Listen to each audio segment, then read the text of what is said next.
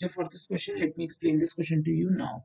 Solve 6x square minus x minus 2 equal to 0 by the factorization method.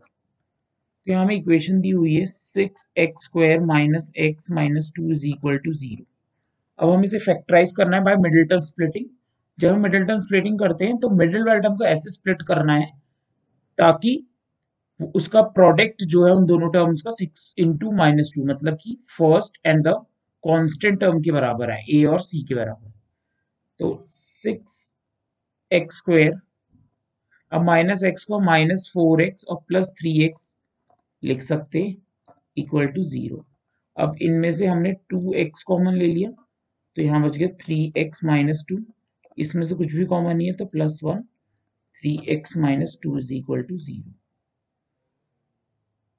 तो two x plus one और ये three x minus two जो common bracket था। That means two x plus one is equal to zero हो सकती है value मतलब या तो ये इसके ज़ीरो के बराबर हो सकता है या ये ज़ीरो के बराबर हो सकता है। इस हिसाब से एक्स की वैल्यू क्या आ गई? माइनस वन बाय टू यहाँ पे एक्स की वैल्यू क्या आ गई? Two by three there four x is equal to minus one by two और x is equal to 2 by 3. That's it. I hope you all have understood this question.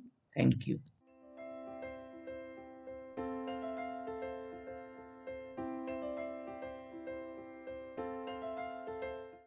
This podcast is brought you by Hubhopper Shiksha Abhiyan अगर आपको ये podcast पसंद आया तो please like share और subscribe करें और वीडियो क्लासेस के लिए शिक्षा अभियान के यूट्यूब चैनल पर जाएँ।